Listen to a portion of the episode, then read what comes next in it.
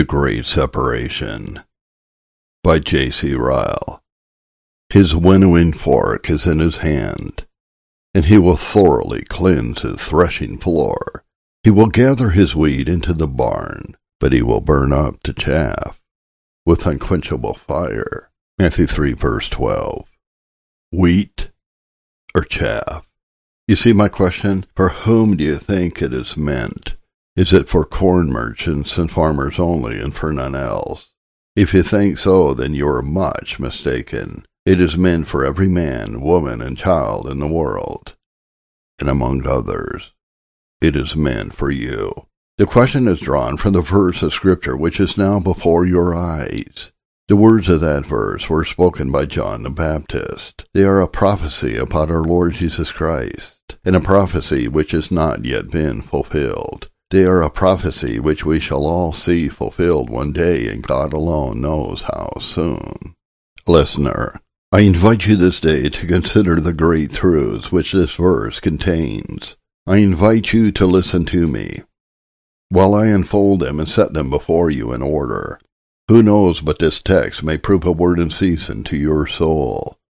Who knows but my question may help to make this day the happiest day in your life? Listen, before you begin once more your appointed path of duty. Listen before you start once more on some round of business. Listen before you plunge once more into some course of useless idleness and folly. Listen to one who loves your soul and would sincerely help to save it or draw it nearer to Christ. Who knows what a day may bring forth? Who can tell whether you will live to see tomorrow? Be still and listen to me a few minutes while I show you something out of the Word of God. Let me show you in the first place the two great classes into which the world may be divided.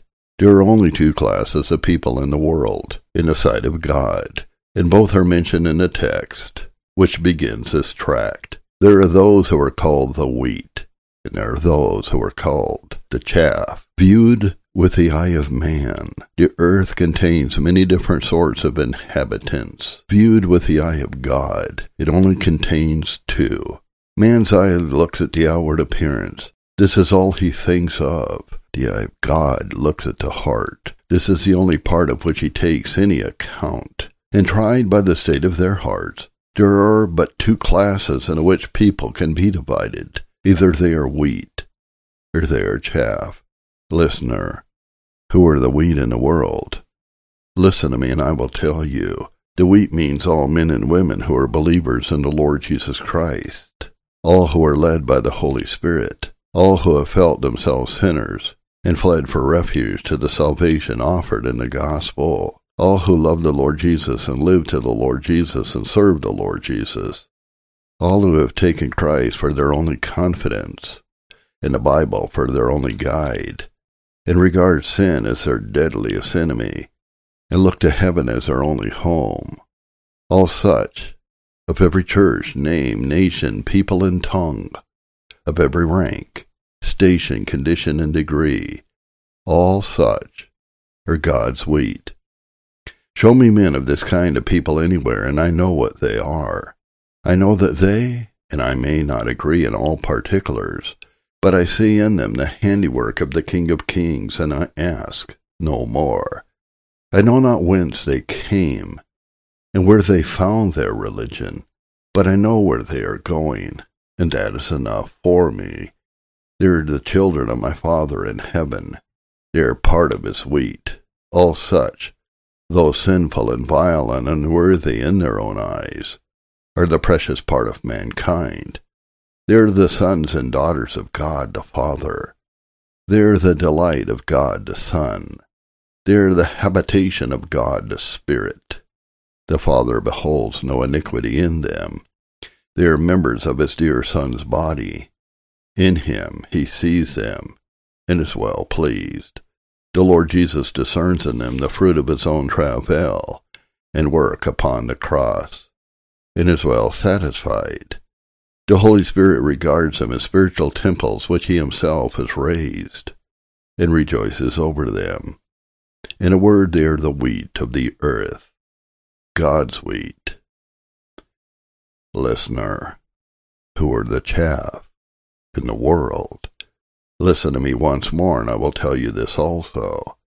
The chaff means all men and women who have no saving faith in Christ and no sanctification of the Spirit, whoever they may be. Some of them perhaps are infidels, and some are formal Christians. Some are sneering Sadducees, and some self-righteous Pharisees. Some of them make a point of keeping up a kind of Sunday religion, and others are utterly careless of everything except their own pleasure in the world. But all alike, who have the two great marks already mentioned, no faith and no sanctification, all such are chaff. From the atheists, Thomas Paine and Voltaire, to the formal churchmen who can think of nothing but outward ceremonies, to the unconverted admirer of sermons in the present day, all, all are standing in one rank before God, all are chaff. They bring no glory to God the Father. They do not honor the Son. They do not honor the Father who sent him. They neglect that mighty salvation which countless millions of angels admire. They disobeyed that word which was graciously written for their learning. They do not listen to the voice of him who condescended to leave heaven and die for sinners.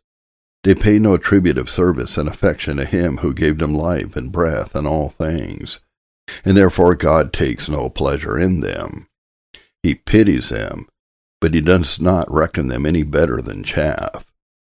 Yes, you have rare intellectual gifts and high mental attainments. You may sway kingdoms by your counsel, move millions by your pen, or keep crowds in breathless attention by your tongue. But if you have never submitted yourself to the yoke of Christ, and never honored his gospel by heartfelt reception of it, then you are nothing but chaff in his sight. Natural gifts, without saving grace, are like a row of tall trees without a unit before them. They look big, but they are of no value. The vilest insect that crawls in the filth is a nobler being than you are. It fills its place in creation and glorifies its Maker with all of its power. But you do not. You do not honor God with your heart and will and intellect and members, which are all His. You invert His order and arrangement and live as if time was of more importance than eternity, and your body than your soul. You dare to neglect God's greatest gift, His own incarnate Son. You are cold about that subject which fills all heaven with alleluias. And so long as this is the case, you belong to the worthless part of mankind. You are the chaff of the earth. Listener, let the thought be deeply engraved in your mind. Whatever else you forget in this volume, remember there are only two kinds of people in the world. They are wheat, and they are chaff. There are many nations in Europe. Each differs from the rest. Each has its own language, its own laws, its own peculiar customs. But God's eye divides Europe into two great parties, the wheat and the chaff. There are many classes in England. There are nobles and commoners, farmers and shopkeepers, masters and servants, rich and poor.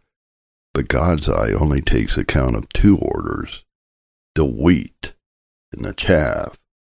There are many and various minds in every congregation that meets for religious worship. There are some who attend for a mere form, and some who really desire to meet Christ, some who come there to please others, and some who come to please God, some who bring their hearts with them and are not soon tired, and some who leave their hearts behind them and reckon the whole service as weary work. But the eye of Jesus only sees two divisions in the congregation, the wheat and the chaff. There were millions of visitors to the great exhibition of 1851 from Europe, Asia, Africa, and America. From north and south and east and west, crowds came together to see what human skill and industry could do. Children of her first father, Adam's family, who had never seen each other before, for once met to face under one roof. But the eye of the Lord only saw two company thronging that large palace of glass. Listener, I know well the world dislikes this way of dividing professing Christians. The world tries hard to fancy there are three sorts of people, and not two. To be very godly and very strict does not suit the world. They cannot, they will not be holy. To have no religion at all does not suit the world as that would not be respectable. Thank God, they will say, we are not so bad as that. But to have religion enough to be respectable, and yet not go into extremes, to be sufficiently good and yet not be peculiar, to have a quiet, easy-going, moderate kind of Christianity and go comfortably to heaven after all, this is the world's favorite idea. This is a third class, a safe middle class, the world imagines, and in this middle class, a majority of men persuade themselves they will be found. Listener, I denounce this notion of a middle class as an immense and soul-ruining delusion. I warn you strongly not to be carried away by it. It is as vain an invention as the Pope's purgatory. It is a refuge of lies, a castle in the air, a Russian ice palace, a vast unreality, an empty dream. This middle class is a class of Christians nowhere spoken of in the Bible. There were two classes in the day of Noah's flood those who were inside the ark, and those who were outside. There were two classes in the parable of the gospel net those who were called the good fish, and those who were called the bad. There were two classes in the parable of the ten virgins those who were described as wise and those who were described as foolish. There were two classes in the account of the judgment day, the sheep and the goats. There were two sides of the throne, the right hand and the left. There were two abodes when the last sentence was passed, heaven and hell.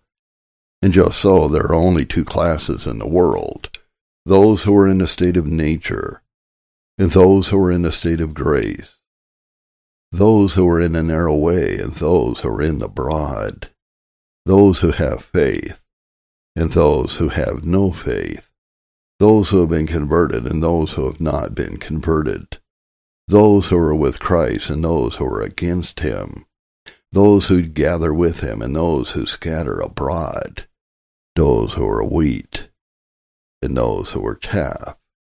Into these two classes the whole world may be divided. Besides these two classes there is none.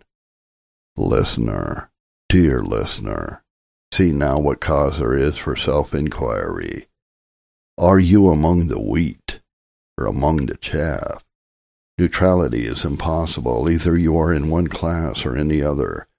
Which is it of the two? You attend church, perhaps.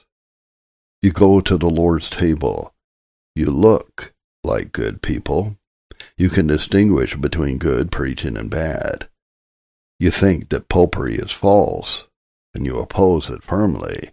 You think Protestantism is true and support it cordially. You subscribe to religious societies. You attend religious meetings. You sometimes read religious books. It is well. It is all very well. It is good. It is all very good. It is more than can be said of many. But still, this is not a straightforward answer to my question, are you wheat? Or are you chaff? Have you been born again?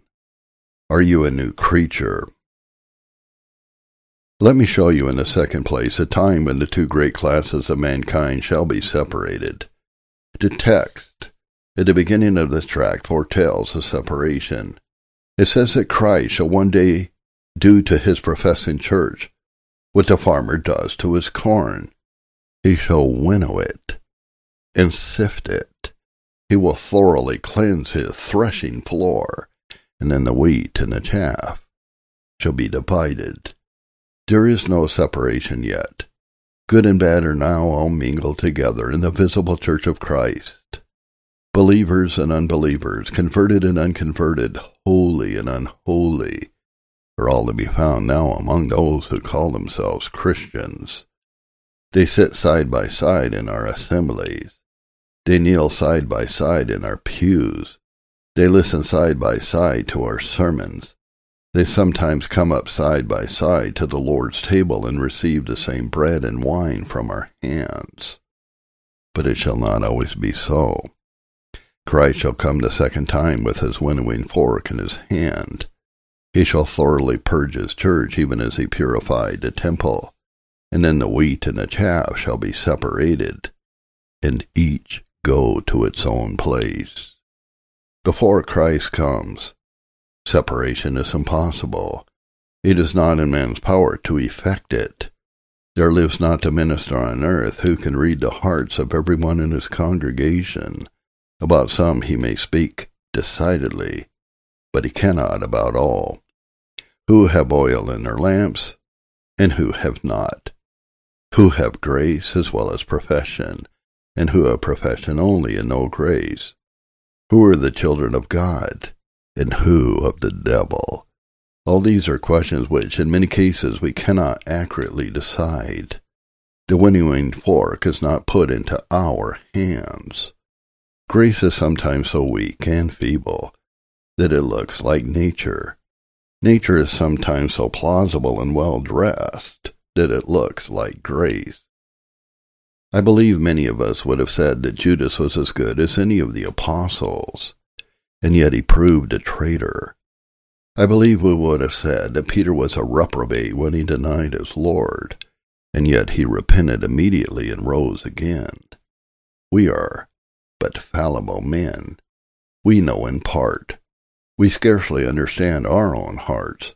It is no great wonder if we cannot read the hearts of others. But it will not always be so.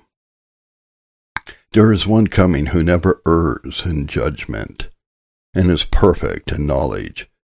Jesus shall purge his floor. Jesus shall sift the wheat from the chaff. I wait for this.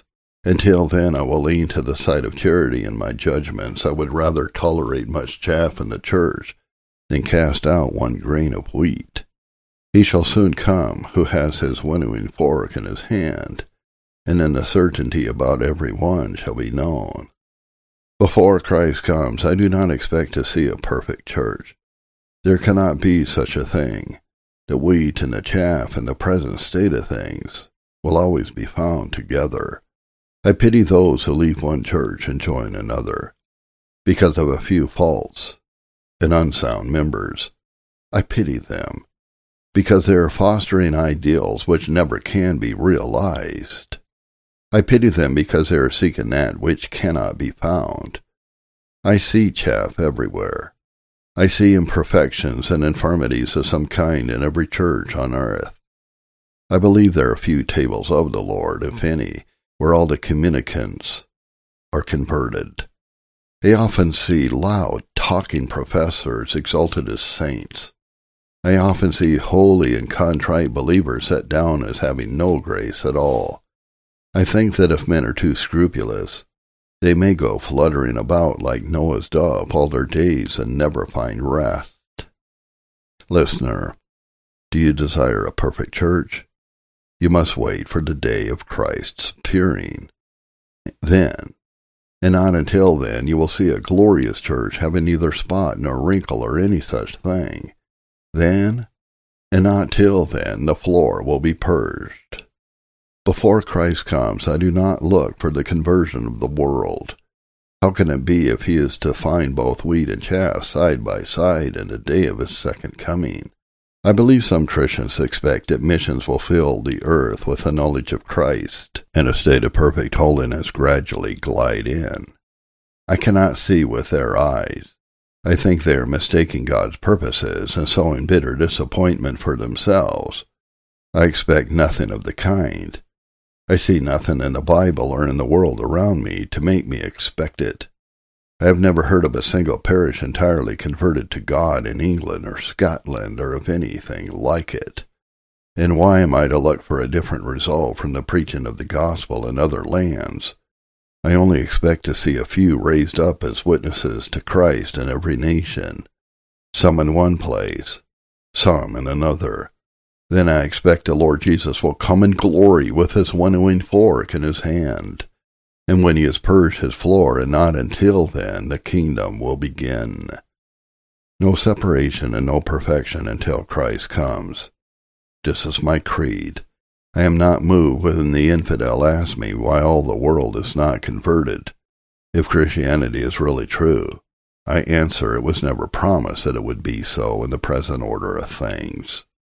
The Bible tells me that believers will always be few, that corruptions and divisions and heresies will always abound, and that when the Lord returns to earth he will find plenty of chaff, no perfection until Christ comes. Let me show you in the last place a portion which remains for all who are not Christ's people. The text at the beginning of this tract describes us in words which should make our ears tingle. Christ shall burn up the chaff with unquenchable fire. When the Lord Jesus Christ comes to purge his threshing floor, he shall punish all who are not his disciples with a fearful punishment all who are found impenitent and unbelieving, all who have held the truth in unrighteousness, all who have clung to sin, stuck to the world, and set their affections on things below, all who are without Christ. All shall come to an awful end. Christ shall burn up the chaff. Their punishment shall be most severe there is no pain like that of burning. Put your finger in the candle flame for a moment, if you doubt this, and try. Fire is the most destructive and devouring of all elements. Look into the mouth of a blast furnace, and think what it would be to be there. Fires of all elements most opposed to life.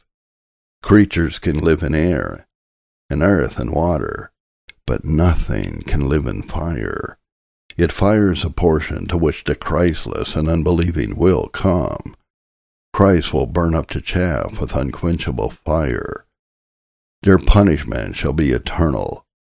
Millions of ages shall pass away, and the fire into which the chaff is cast shall still burn on. That fire shall never burn low and become dim. The fuel of that fire shall never waste away and be consumed. It is unquenchable fire. Oh, listener, these are sad and painful things to speak of. I have no pleasure in dwelling on them. I could rather say with the Apostle Paul, I have great sorrow. But they are things written for our learning, and it is good to consider them. They are part of that scripture which is all profitable, and they ought to be heard. As painful as the subject of hell is, it is a subject about which I dare not, I cannot, I must not be silent, who would desire to speak of hell fire, if God had not spoken of it. When God has spoken of it so plainly, who can safely hold his peace? I dare not shut my eyes to the fact that a deep-rooted infidelity lurks in men's minds on the subject of hell. I see it oozing out in the utter apathy of some. They eat and drink and sleep, as if there were no wrath to come. I see it creeping forth in the coldness of others about their neighbors' souls. They show little concern to pluck brands from the fire.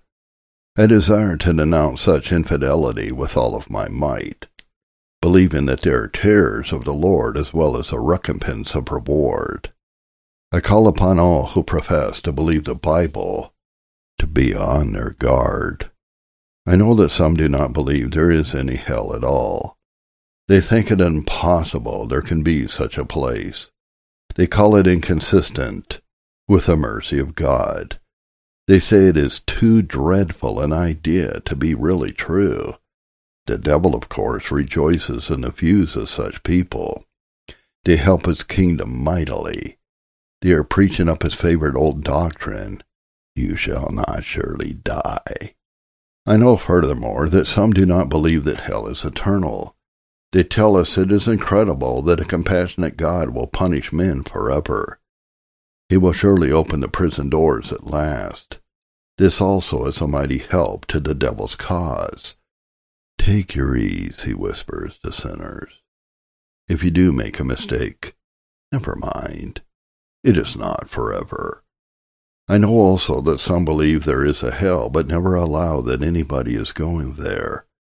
All people with them are good as soon as they die. All were sincere. They all meant well.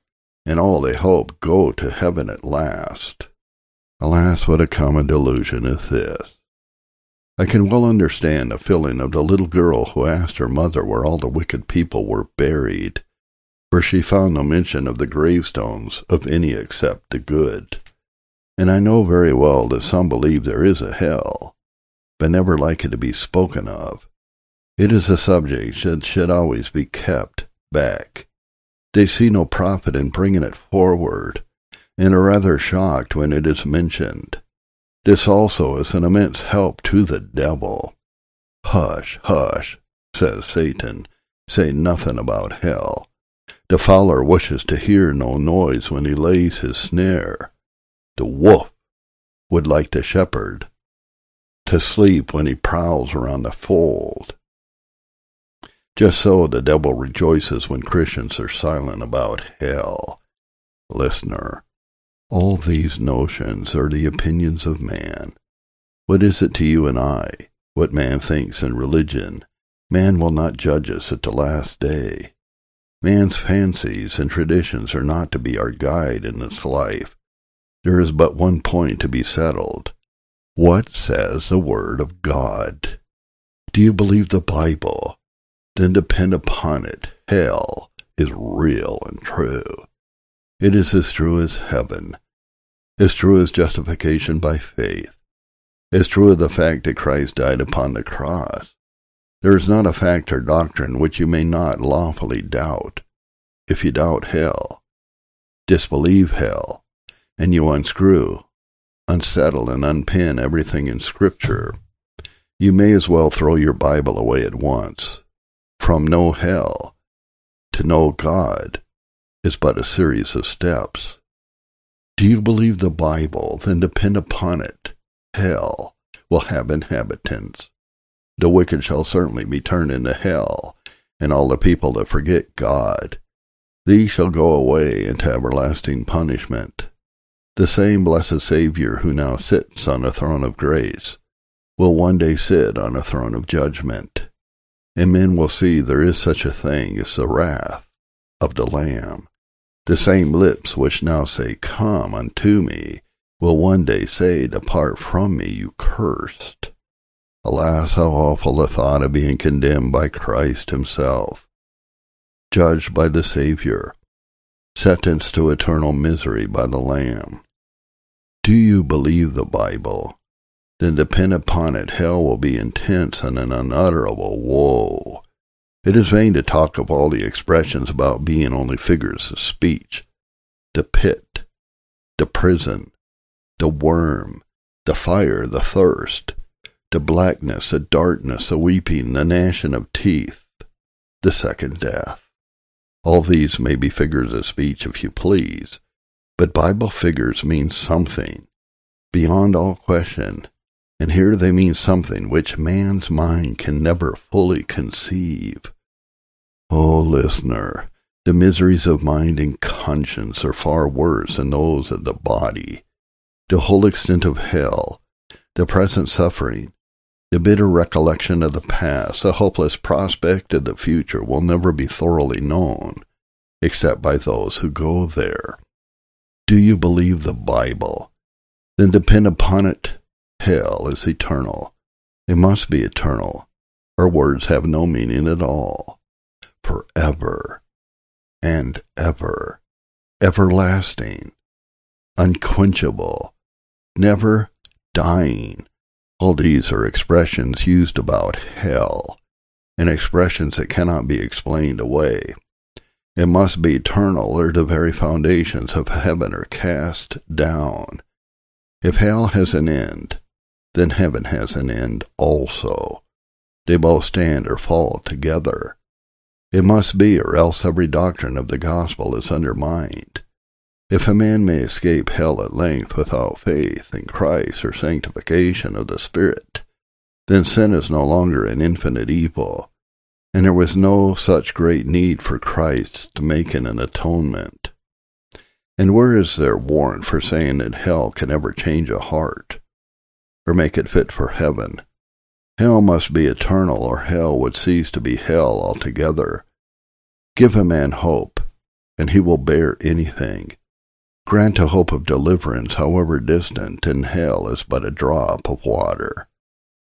Ah, reader, these are solemn things. Forever is the most solemn word in the Bible. Alas for that day which shall have no tomorrow. That day when men shall seek death and not find it, and shall desire to die, but death shall flee from them. Who shall dwell with devouring fire? Who shall dwell with everlasting burnings? Do you believe the Bible? Then depend upon it. Hell is a subject that ought not to be kept back. It is striking to observe that many texts about it in Scripture. It is striking to observe that none say so much about it as our Lord Jesus Christ, that gracious and merciful Savior, and the Apostle John, whose heart seemed full of love. Truly, it may well be doubted whether ministers speak of it as much as we ought. I cannot forget the words of a dying hearer of Mr. Newton's. Sir, you often told me of Christ and salvation. Why did you not oftener remind me of hell and danger? Let others be silent about hell if they will.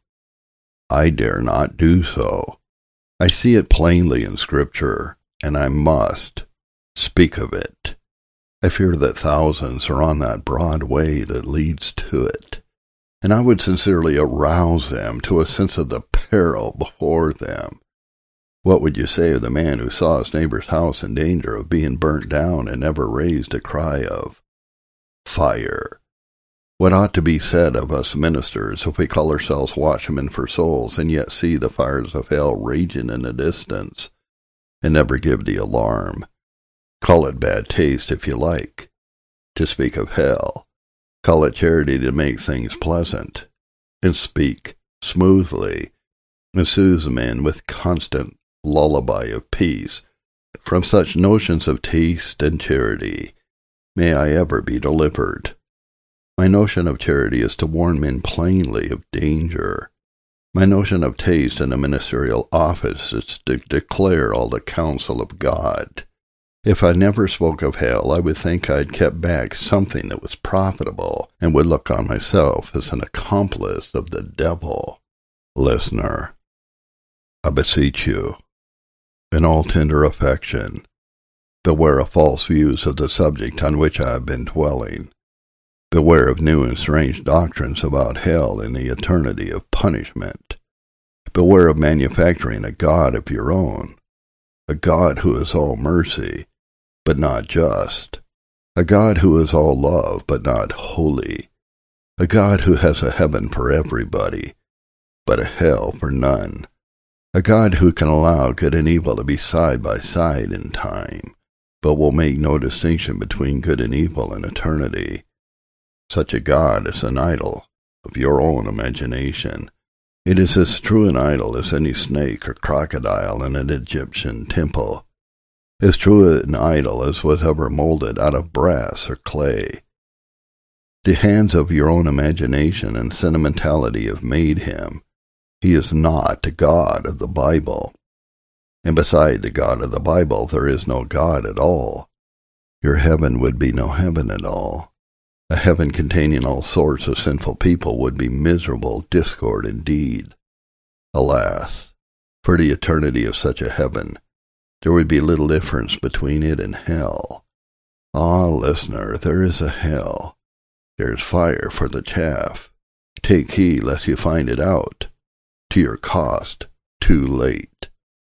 Beware of being wise above what is written Beware of forming fanciful theories of your own and then trying to make the Bible square with them. Beware of making selections from your Bible to suit your taste, refusing like a spoiled child whatever you think bitter, seizing like a spoiled child whatever you think sweet. What is all this but taking Jehoiakim's penknife? What does it amount to but telling God that you, a poor short-lived worm, know better than he? It will not do. You must take the Bible as it is. You must read it all and believe it all. You must come to the reading of it in the spirit of a little child. Dare not to say, I believe this verse, for I like it. I reject that, for I do not like it. I receive this, for I can agree with it. I refuse that, for I cannot reconcile it with my views. Nay, but, O oh man, who are you that replies against God? By what right do you talk in this way? Surely it were better to say over every chapter in the Word, Speak, Lord, for your servant is listening. Ah, reader, if men would do this, they would never deny hell, the chaff, and the fire